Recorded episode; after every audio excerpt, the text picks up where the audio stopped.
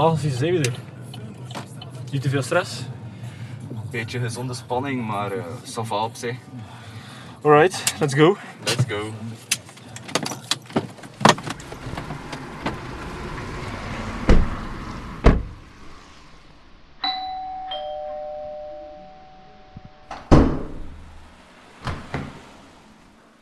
De deur gaat open, maar de ontmoeting verloopt wat stroef. We beslissen om niet meteen de kennismaking op te nemen. Het ijs wordt gebroken wanneer Roland ons ziet sukkelen met onze opnameapparatuur. Hij biedt ons iets aan om te drinken en we schuiven aan tafel om naar zijn verhaal te luisteren. Alles is eigenlijk begonnen met een uit de hand gelopen hobby. Een vriend van mij dat uh, zelf een auto wilde maken om de Dakar mee te rijden. Een zot idee, maar goed, zot, zot idee in te zijn we prima in. Uh, dus we hebben volledig zelf een auto gebouwd. Begonnen met niks. IJzeren buizen, een draaibank, een boormachine, een lastpost en het beginwoord. En dat is vrij goed gelukt. We hebben een auto zelf gebouwd, gaan testen in Marokko in de woestijn, dat ging goed. Toen ook effectief de Dakar meegedaan. En zelfs dat ging nog goed. We zijn aangekomen in Dakar. Uh, één probleem, de keer dat je dat gedaan hebt, die woestijnrallies, dat is zo'n avontuur, dat we het altijd opnieuw doen. Je wilt, je wilt verder gaan. Dus zijn we ook dan zeker achterlaat nog, nog naar Marokko geweest. Uh, om in de woestijn te gaan rijden. Naar Tunesië geweest. Op dan rallies meegedaan in Azië ook. In uh, Rusland een rally meegedaan, de Silkway, de, zijde, de zijderoute. En onder, dan gingen we ook nog een extra keer naar Marokko. Voor te gaan oefenen met, met die auto. Wat altijd waren de dingen veranderd, want zo'n auto staat nooit 100% op punt. Altijd wordt er iets veranderd. We weten dat we naar het ongeval moeten vragen. En ik ben altijd mee geweest als technieker. Maar ik wilde ook wel een keer erin rijden in, in de woestijn zelf. Dat wilde ik ook gaan doen. Tuurlijk. Maar we weten nog niet precies hoe. En ik ben altijd motorrijder geweest. Ik krijg hier ook al, altijd zomer en winter met de motor. Dus ik wil het ook een keer met de motor doen. Onze blikken kruisen en net op dit moment begint Roland over zijn donkere periode. En zo ben ik in 2011 meegaan met Jan Man naar Marokko om daar met, met, de motor te gaan rijden in de woestijn. We waren met de mannen drie op weg, drie met die motoren door de woestijn. Maar ik ben jammer genoeg gevallen. Dom ben gevallen, klinkt misschien dom, maar in de woestijn is er ook zand en dat is net gelijk bloem. Als je erin stapt, komt er een stofwolk naar boven uit. Dat is zo los als bloem. Daar ben ik ingekomen met mijn motor over kop gaan, tegen een rotsblok gevlogen met mijn helm. En het moet redelijk goed geweest zijn, want mijn helm was, is gebroken. Dus die keer dat die breekt, terwijl je hem op hebt, kun je van een geval, een geval van 30 spreken. Nee. Gelukkig, mijn twee die worden nog mee. En die zijn bij mij gebleven en de, en de hulpdienst kunnen verwittigen. Omdat we ook radio's bij aan de zender zijn. Ik had toen een uh, schedelbreuk, hersenbloeding, en ik was in coma. En ook uh, twee gebroken rugwervels.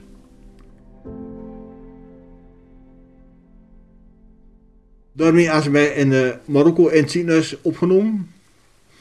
Maar het misschien een idee, een idee van, van een ziekenhuis in Marokko, dat is niet gelijk hier. En dat was net dezelfde deur. Ik heb er een week gelegen en op de week hebben ze niks aan mij gedaan. Ik ben nog gewoon blijven liggen. En chance dat mijn familie hier allemaal aan het baan geweest in de deur. Zodat ze mij toch kunnen overal, de mensen daar kunnen overal van mij op te sturen naar, naar België weer. Ben met een uh, speciaal vliegtuig overgekomen naar België. Speciaal in die zin van dat hij op lage hoogte moest vliegen. Want door mijn schedelbreuk en hartbloeding mocht hij niet op, op grote hoogte vliegen. Dat wil dus zeggen dat heel het vliegverkeer in Europa een beetje moest opletten voor de ene vlieger dat de deur moest op lage hoogte.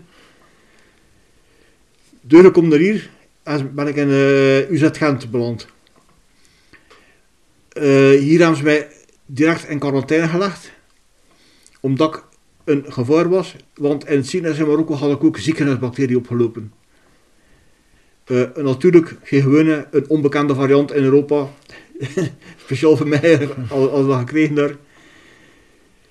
Dus daarom moest ik in quarantaine liggen om hier niemand te kunnen besmetten kan ook een dubbele longontsteking. Dus ademen geen niet meer, dus aan, aan een beademingsmachine lag ik ook. In quarantaine en in coma. Zes weken aan een stuk. Dus zeker is het mijn familie een moeilijke periode geweest, want ja, je komt er terug in heel slechte toestanden. Maar gelukkig en ze altijd blijven proberen hier in hand voor mij de deur te krijgen. Uiteindelijk zijn alle soorten penicilline geprobeerd om mij er weer de deur te krijgen door de ziekenhuisbacterie. Dat lukte niet. En dan was er één een dokter die zegt dat ja, we hebben nog uh, signaal liggen. Die wordt al jaren niet meer gebruikt. Kunnen we misschien die nog een keer proberen. En met die is het gelukt. Ben ik door mijn ziekenhuisbacterie gekomen. Ben ik eindelijk weer doorgekomen. Was er zes weken uit coma gekomen. En lag ik in de high care, dus zo in uh, UZ Gent. Uh, ik had ook een magbloeding. En met die magbloeding was, zat er ook een zonde in mijn maag. Uh, voor, voor, voor controle. Plus voor mijn hart. Want ik had ook hartritmestoornissen door dat ongeval. Dus eigenlijk, uh, het loopt allemaal een beetje goed bij elkaar. ik krijg alle wat dingen erbij. Natuurlijk, ik, ik was pas uit coma ontwaakt. Dus echt wakker zijn niet op zo'n moment. Want ik weet er niets meer van, van, van de moment dat ik in mijn uh, hand gelegen heb. Ik kan er wel, ik ben in slaap, mijn maagzonde uitgetrokken. Dus dan is er een verpleegster gekomen, gelukkig, dat de alarm afging. En volgens wat ik gehoord heb, lag er liters bloed op de grond. Want dat was een grote wonde voor zijn zonde in de steken, die open was. Die gelukkig kunnen direct ingrijpen, die mensen. En dan heb ik moeten bloed krijgen van, van het Ik heb toen zes zakken bloed van liter gekregen. Dus zes liter, dat is al een heel pakje, denk ik, eh, erbij krijgt. En toen was ik eindelijk weer, kon ik weer zo blijven. Maar na twee weken vonden ze nog een, uh, in mijn hartbloeding iets dat mis was. Een of andere uh, bacterie die erin zat. En heb ik nog weer bloed moeten krijgen. Nog een keer vier zakken bloed. Dan is het al, ik bijna 10 liter bloed gekregen. Dus ik ben bijna volledig vernieuwd van ben. Op zich, bloed geven krijgen veel mensen. Voor mij misschien iets anders, want ik ben al 30 jaar bloedgever bij het Rookruis. Iets dat ik gewoon vanaf mijn 18 al gedaan heb, omdat ik zeg, waarom niet? Kost niks, je gaat er een half uur moeten door voor bloed te geven. Het eerste nadeel is een prikje, maar ja, dat uh, mij, mij deed dat niet. Want die uh, verpleegsters van het Rookruis kennen dat wel heel goed. Dus. Zo ben ik al 30 jaar bloedgever geweest. Er nooit iets van nodig had, tot nu. Als ik zelf plots 10 liter bloed nodig dus. Ik weet wel heel goed waarom dat moet gaan bloed geven. En ben ook heel dankbaar dat er nog altijd heel veel mensen gedaan hebben voor mij. Want zo ben ik gered geweest. Anders was ik uh, waarschijnlijk al die bacterie gestorven. En was er niks meer uh, aan mij dat goed was. Achter. Uiteindelijk kan de of zes in UZ hand gelegen. Tegen dat ik weer doorkom, dat ik weer zelfstandig kost eten, ademen, bewegen. Toen ben ik naar uh, BZO in Oostende gegaan voor een verdere revalidatie. En vanaf dat moment heb ik heel, heel erg problemen ben krijgen met stappen. Sommige momenten kost het niet meer in bed, kost het niet meer gaan, soms een heel klein beetje. Uh, hoe dat komt, het schijnt dat er komt ook door mijn hersenbloeding, dat er bepaalde stukken in de hersens afsterven.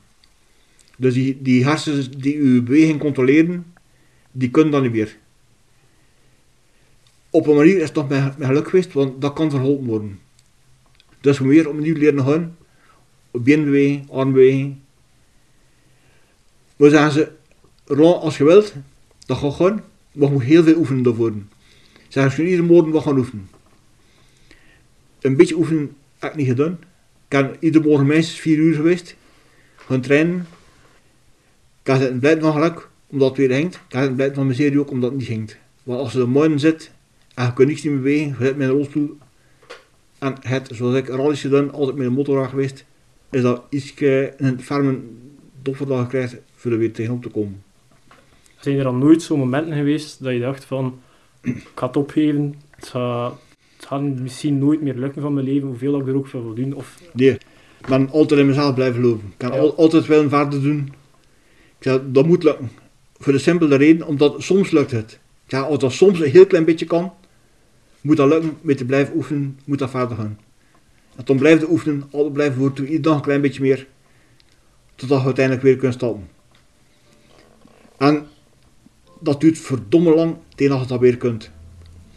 En zelfs het domste ding, de kleinste hindernissen, lukt bijna niet. Een opstapje. Dat ging bijna niet.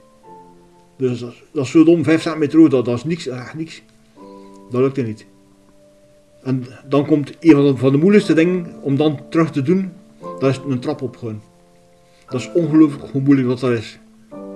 Maar dat is ook blijven oefenen, geweldig, blijven oefenen, op blijven doordoen. Ik zeg, ik ben er niet beschomen, ik kan er zitten blijven ook. Dat, echt, dat, dat pijst dan, het gaat niet meer. Maar toch wel te verder doen. Het gaat niet meer, maar toch wil je verder doen. Ondanks alle miserie kwamen er toch stilaan wat lichtpuntjes voor Roland. En zo ben ik beetje bij beetje is dat beter gekomen. Totdat, dat is misschien een schoon ding. Vraagt een van de, verpleegsters, Roland, ze, dat gaat al een stuk beter bij u, je kunt al redelijk wat stappen.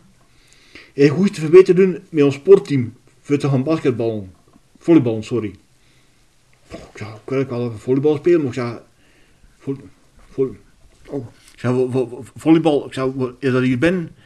Nee, zegt ze, dat hier voor een BZTO. BZTO ligt dus echt aan het strand in Oostende. Dus op het, op het strand hebben, we het rijntje afgezet met een volleybalnet. En daar gaan we volleybal gaan spelen. Zie je dat zitten? Ik ga er ook wel welke mee doen. Twee dagen zijn we naar daar gegaan, de, de strand. We waren met zeven man. Vier met krukken en drie in de rolstoel. Dat was ons basketbalteam, voorstellen. De stranden op een beginnen we volleybal te spelen. Best seizoen. Dus kun je misschien een idee geven hoeveel, hoeveel volk dat er daar stond te kijken, want was, was hij die man hier aan het uitsteken. Met rolstoel en met kruik komt basketbal spelen, maar dat we ons echt niet aan. Het ging tenminste toch. En zo is dat iedere dag een beetje beter. Dat, dat waren misschien dan ook wel de momenten dat je weer wat hoop kreeg. Hè. Ja, ja, Dat ja, je ja, zeker. plezier, plezier haalde om toch iets te doen met de mensen weer. En dat je misschien dacht van, ik ga weer Ja, op, op mate dat mogelijk is, weer aan mijn oude leven kunnen gaan. ja zegt, er komt toch, komt toch weer goed. Het kan weer allemaal. En ik moet zeggen, het is bijna allemaal goed gekomen ook. Het is zeker niet eigenlijk vroeger. Vroeger ging ik heel veel gewa- gewandelen of lopen. De continu powertraining ook. En dat schijnt is dan mijn geluk geweest dat mijn spieren goed getraind worden. Dat ik weer ben kunnen doorkomen. Vroeger kostte 100, 100 kilo bankduwen. Nu eh, is dat totaal niet meer. Dat, dat ik bijna niet meer om dingen op te heffen, maar what the fuck, het gaat weer. Dat belangrijkste. Ik had bijna twee jaar in ziekenhuis gelegen. Allemaal op een kamer apart. En als het twee jaar kunnen we weer terug naar huis. Hier de trap op. Dat ik enorm op gezweet. Ben boven van ons. En kunnen eindelijk weer in je eigen bed kruipen. En Dan dat ben doet deugd. ja, dan denk ik, nu zijn we eindelijk. Nu kunnen we weer verder beginnen.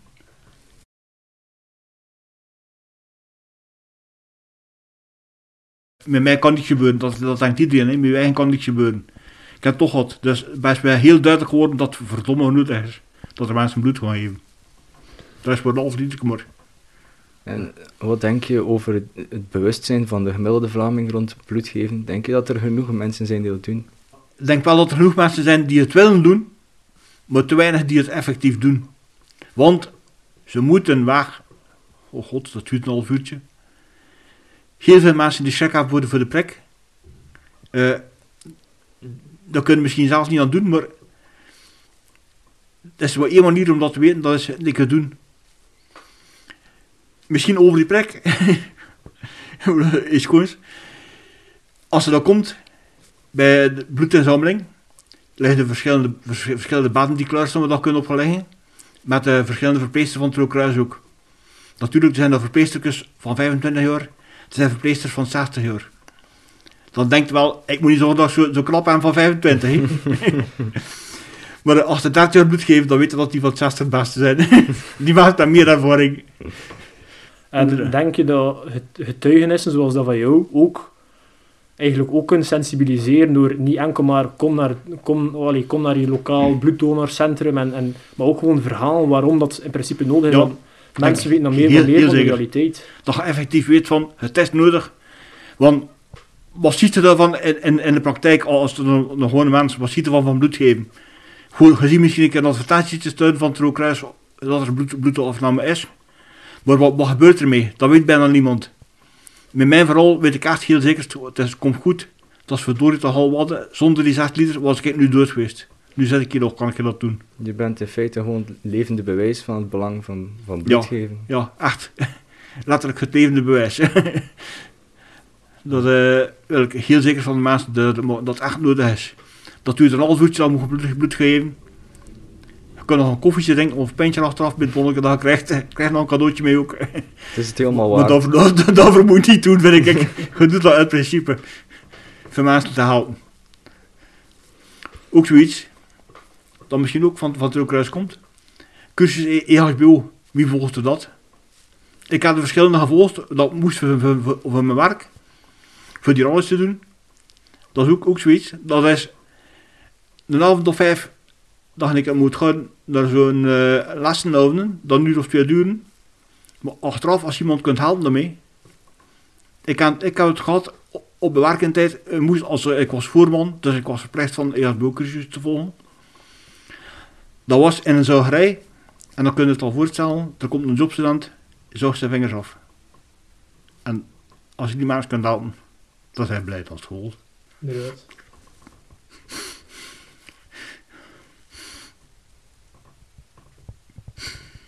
Sorry. joh. Nee, dat is Geen probleem. Geen probleem. Dan kun je dingen doen dat je anders niet kunt. Zo hadden we die jongen, die had zijn vingers afgezoogd. Die natuurlijk heel goed verbonden, alles goed af hebt. Voerden we die naar het ziekenhuis. Dat gelukkig niet ver was van ons, van ons bedrijf door. Komen in het, ziekenhuis toe. Het eerste als die mensen vragen, waar zijn zijn vingers? Misschien, misschien komen ze weer aan in die vingers. Ik denk toch, verdorie, die vingers, ja, die hebben we niet mee. Dan denk ik, die ligt, die nog op werk, die vingers tussen de houtafval. Omdat hout, houtafval van die zorgmachine houdt in een bak. Dus de vingers gaan er ook liggen. En weer het werk gereden. Met, met vier man in die bak zitten zoeken. Zijn vingers uit gold. Vingers op ijs gelegd. En weer in het ziekenhuis te doen. Dat klinkt, als dat vertelt, klinkt, klinkt misschien wel verdorie. Dat, dat, dat is. Hoe kunt je dat doen met, met vingers? Ik zou overgeven, ik zou van mezelf gewoon. Dat niet, dat bij het uh, jongen. Zijn vingers.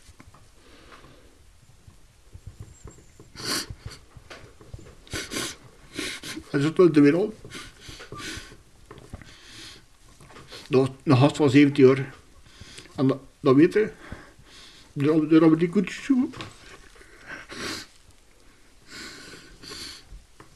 Daar hebben die koetjes zo vol staan. Jou.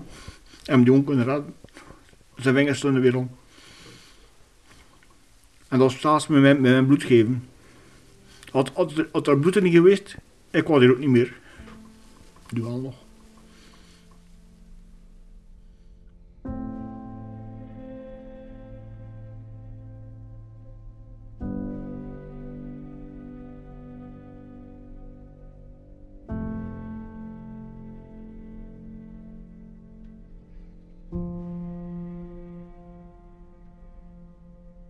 Ik ben er zelf ongelukkig genoeg het bewijs van dat dat bloedgeven echt noodzakelijk is. Dat er mensen levens mee kunnen redden. Dus ik wilde, ik was heel blij dat ik altijd zo lang bloed gegeven heb. En ik wilde vader gaan met bloed geven, ook na mijn ongeval. Jammer genoeg, ik had een hersenbloeding gehad. En dan wilde geen bloed meer geven. Omdat het risico eh, te groot is. Dus het Rode Kruis pakt zeker de rode voorzorgsmaatregelen. Om te belaten dat er iets met, met, met het bloed mis zou zijn. Dus het wat ik nog kan doen is, ik mag geen bloed meer geven. Alsjeblieft, doe het gelder voor mij. Waarom?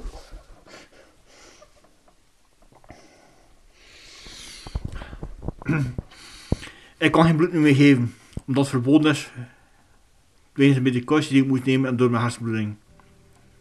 Maar helpen kunt nog wel altijd. Nog altijd mensen helpen. Ik, kunt er mee, mee- ik ben ermee gered. Heel kunt iemand anders meer redden.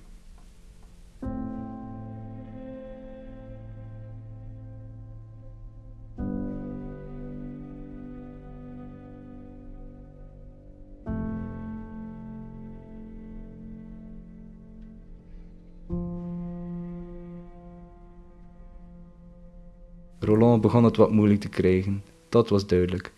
En we hadden allemaal het gevoel dat het gesprek ten einde kwam. Hij bood ons nog een drankje aan en haalde een paar goede herinneringen naar boven. En we zagen hem meteen weer opvleuren. We weten uit het gesprek met Roland dat sensibiliseren rond bloeddonaties noodzakelijk is. We gaan er nu dieper op in met iemand die er meer van af weet. Welkom Nena, stel je eens kort voor.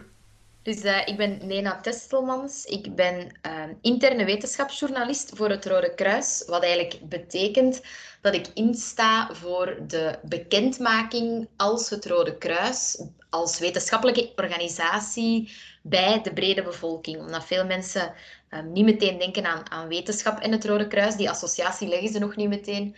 Maar Rode Kruis Vlaanderen zet wel heel sterk in op wetenschap en wetenschappelijk onderzoek. En daarom dat ik ook uh, daar heel graag over vertel, over wat wij allemaal uh, op basis van wetenschap doen. En dat er ook wel heel veel wetenschap achter onze werking zit, eigenlijk. Oké, okay, uh, sowieso bedankt om mee te werken aan onze podcast. Heel graag gedaan. En ik ga dan direct met de deur in huis vallen met een eerste vraag. En dat is eigenlijk welke soort technieken of methodes dat de, die bij het Rode Kruis gebruikt worden om aan sensibilisering te doen.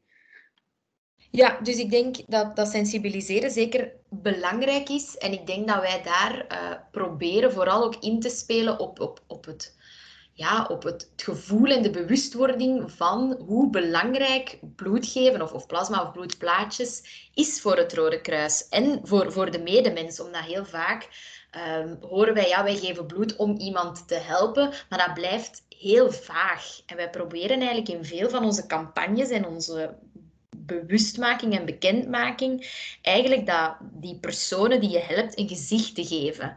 Wij mhm. werken heel veel met, met getuigenissen, zoals die van Roland onder andere, zodat mensen echt een concreet beeld krijgen van waarom dat, dat het zo belangrijk is dat ze helpen en wat dat daarmee ook effectief gebeurt eigenlijk. Dus dat is een, een heel belangrijk aspect eigenlijk binnen de, de sensibilisering en de bekendmaking um, dat wij wel, gebruiken vooral, ja. Ja, de, deed ook iets met, met, niet alleen met mij, met Jari ook. Uh, toen dat we daar bij Roland thuis waren, dan zie je die persoon en hoe dat die leeft. Dat, straalde, allee, dat maakt wel iets los bij een mens als je weet wat dat er daarachter schuilt, achter zo'n campagne. Ja, ja, ja, absoluut. En, en het is ook vaak zo dat, dat um, heel veel verschillende patiënten of mensen krijgen bloed in, in situaties waar je misschien niet altijd zelf aan zou denken. Um, bevallingen bijvoorbeeld is zo eentje dat eigenlijk vrij vaak voorkomt, maar mensen denken daar niet altijd aan. En, en dat, zo proberen wij ook die verhalen of die mensen wel een stem te geven, om ook te laten weten van kijk, bloeddonoren of Vlamingen, weet dat jullie ook voor zo'n mensen wel echt heel belangrijk zijn. En er zijn ook verschillende soorten campagnes. Uh, kun je daar bepaalde voorbeelden van geven? Iedereen kent bijvoorbeeld de, de stickers van het Rode Kruis, maar ja. wat doet het Rode Kruis nog? Ja, de sticker is, is een beetje apart, omdat de sticker um, dat is een, een, financiële actie en dat is allemaal geld voor de lokale afdelingen. Dus als je een sticker koopt bij jou in de buurt, gaat die ook echt naar de lokale werking bij jou in de buurt. Dus dat, is, um, dat maakt de sticker heel uniek, omdat dat echt voor de lokale werkingen zijn. Als er andere campagnes lopen, zoals nu lopen bijvoorbeeld de eindejaarscampagne, uh, omdat we weten dat, dat uh, de eindejaarsperiode sowieso een heel warme periode is voor veel mensen, maar ook een periode is wanneer er niet zoveel bloed wordt gegeven. Hebben we dus nu een eindejaarscampagne en die roept dan specifiek op voor financiële steun voor onze organisatie als geheel en dan ook voor, voor extra bloeddonoren om wel die bloedvoorraad uh, zeker op, op peil te houden. Dus wij steunen eigenlijk op drie grote pilaren. Uh, mensen die geld doneren, uh, bloedgevers en dan ook mensen die vrijwilliger willen worden. Want natuurlijk, we hebben wel die vrijwilligers nodig. Er zijn 13.000 Rode Kruis vrijwilligers in Vlaanderen. En dat zijn mensen die fantastisch werk doen. Maar natuurlijk ja, vallen er daar ook uit. En zijn nieuwe vrijwilligers ook nodig natuurlijk. Dus dat zijn eigenlijk de drie aspecten waar dat wij campagnes um, rond doen, onder andere.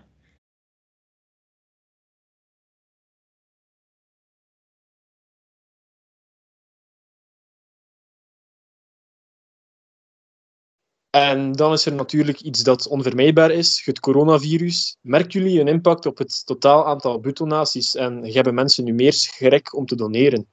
Ja, ja zeker. Um, wij hebben zeker in, toen de eerste lockdown was, dus in maart, en, en dus de algemene fameuze woorden van Magie Blok om in uw kot te blijven. Ehm, ja, toen moesten wij er eigenlijk tegenin gaan, want wij moesten eigenlijk vertellen, alsjeblieft, kom uit uw kot en kom wel bloed geven. Want het is niet omdat we nu in een lockdown zitten en, en ons leven, of zeker ons sociaal leven, stil ligt, dat, dat die bloeddonaties niet meer nodig zijn. Dus toen hebben we wel echt um, serieus wat campagne moeten voeren om donoren te komen, maar ook naar gemeentes toe, waar de mobiele bloedinzamelingen in de parochiezaal en zo gebeuren, ja, dat die ook wel moesten blijven doorgaan natuurlijk. Uh, dus zeker in het begin was dat wel echt nodig om mensen er bewust van te maken dat bloedgeven nu ook nog nodig is en dat dat ook veilig gebeurt. Wij doen heel veel om, om die bloedinzamelingen veilig te laten verlopen. Zo werken we sinds kort op afspraak, mondmaskers, ontsmetting overal, zodat de bloedinzamelingen een veilige omgeving zijn. Maar we merken toch wel dat sommige donoren nog altijd wel een bepaalde angst hebben om niet te komen, omdat ze schrik hebben om, om toch een besmetting op te lopen op een bloedinzameling. Wat we ook merken uit een bevraging is eigenlijk dat mensen ook het afspraak maken als een drempel beschouwen. Dat ze het moeilijk om eigenlijk op voorhand al een moment vast te leggen om te komen en niet gewoon ja, binnen kunnen wandelen als het hen uitkomt. Maar we willen daar wel op, ja, op hameren dat die afspraak echt belangrijk is, net om ervoor te zorgen dat er niet te veel mensen te samen zitten op zo'n bloedinzameling natuurlijk kan het eigenlijk nog beter, dat sensibiliseren? Jullie doen al veel, dat is duidelijk, maar wat kan er nog beter? Waar kan er nog aan gewerkt worden? Um, we, hebben een, we hebben zelf onderzoek gedaan um, naar de, de uitsluitingscriteria van bloeddonoren. Dus je moet heel gezond zijn om bloed te geven en bijvoorbeeld reizen buiten Europa en dergelijke, dan mag je een tijd lang uh, niet doneren. Um, en we merken dat eigenlijk mensen niet goed weten waarom precies dat ze daarom niet mogen doneren. Mensen weten wel, ah, ik ben naar Azië geweest, ik mag een tijd niet doneren, maar ze weten niet goed waarom dat, dat is.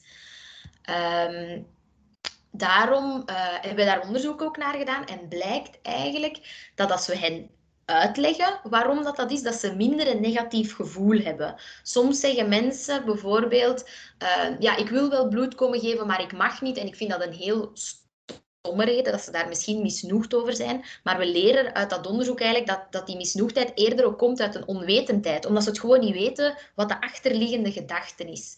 Dus ik denk, waar dat we daar zelf uit kunnen leren en waar we misschien toch nog meer in moeten investeren, is het echt goed uitleggen waarom al die uitsluitingsregels er zijn. Dat dat is uit veiligheid voor donor en voor ontvanger. Want dat dat bloed geven, ja, dat moet natuurlijk wel allemaal correct gebeuren. En we willen niemand zijn gezondheid daarmee in gevaar brengen, uiteraard. Maar dus ik denk dat dat nog wel een, een les voor ons is, of toch iets waar we wel nog op kunnen inzetten. Um, op het goed uitleggen of ook de mensen naar de juiste kanalen en de juiste personen door te sturen om eigenlijk dat uitstelbeleid goed uit te leggen. Ik denk dat dat nog wel een, een, ja, een werkpunt is, zeker voor ons, uh, naar de toekomst toe dat is uh, iets waar jullie nog kunnen op inzetten. En zijn er ook zaken waar de mensen thuis iets kunnen ronddoen, die zelf een soort van sensibilisering kunnen doen vanuit, uh, ja, van thuis uit eigenlijk? Ja, ik, ik denk dat veel um, mensen die geen bloed geven, dat ook gewoon doen, ja, niet, niet uit onwil of zo, maar gewoon omdat ze de stap nog nooit hebben gezet. Ah, omwille van tijdsgebrek en dergelijke. Dus ik denk dat als jij donor bent, om in mee te brengen. En wij noemen dat dan donor date, noemen wij dat. In, in, op uh, bepaald, Valentijn bijvoorbeeld is zo'n moment dat we, die, dat we die term nog eens lanceren. En ik denk dat je als bloeddonor echt heel grote impact kan hebben op mensen, om die te overtuigen om het ook te doen. Omdat daar, daar worden de zotste en wildste cowboyverhalen over bedacht, van gigantische naalden en flauwvallen en zo. En ik denk, wij kunnen als Rode Kruis wel vertellen dat dat allemaal niet waar is, maar als iemand uit uw omgeving die donor is, u dat vertelt en zegt ik zal u meenemen, dat dan voor veel mensen de drempel om de eerste keer te komen toch verlaagd wordt. Dus ik denk dat jij zelf daar eigenlijk een heel belangrijke rol in kan spelen. Als een soort van word-of-mouth marketing eigenlijk. Ja, ja, klopt. Ja, ja. Een campagne van het Rode Kruis die mij is bijgebleven is de campagne waar men zegt, want vroeg of laat heeft 1 op 5 het Rode Kruis nodig. Dat is wel een campagne die inspeelt op de emoties van de mensen. Is dit een nieuwe strategie die jullie toepassen? Ja, ja dus we weten ook, uh, uit onderzoek weten we dat, uh, dat ja, emoties en, en verhalen en getuigenissen, dat dat werkt in campagnes. En dat is ook wat dat wij proberen te doen. En ik denk met de, met de 1 op 5 maken we dat ook heel concreet. Ik denk als jezelf en je gezin bijvoorbeeld, dat je dan snel aan vijf mensen zit en dat je dan beseft, oh amai, maar één van ons vijf heeft eigenlijk een, een heel grote kans om het Rode Kruis vandaag of morgen of volgend jaar wel nodig te hebben.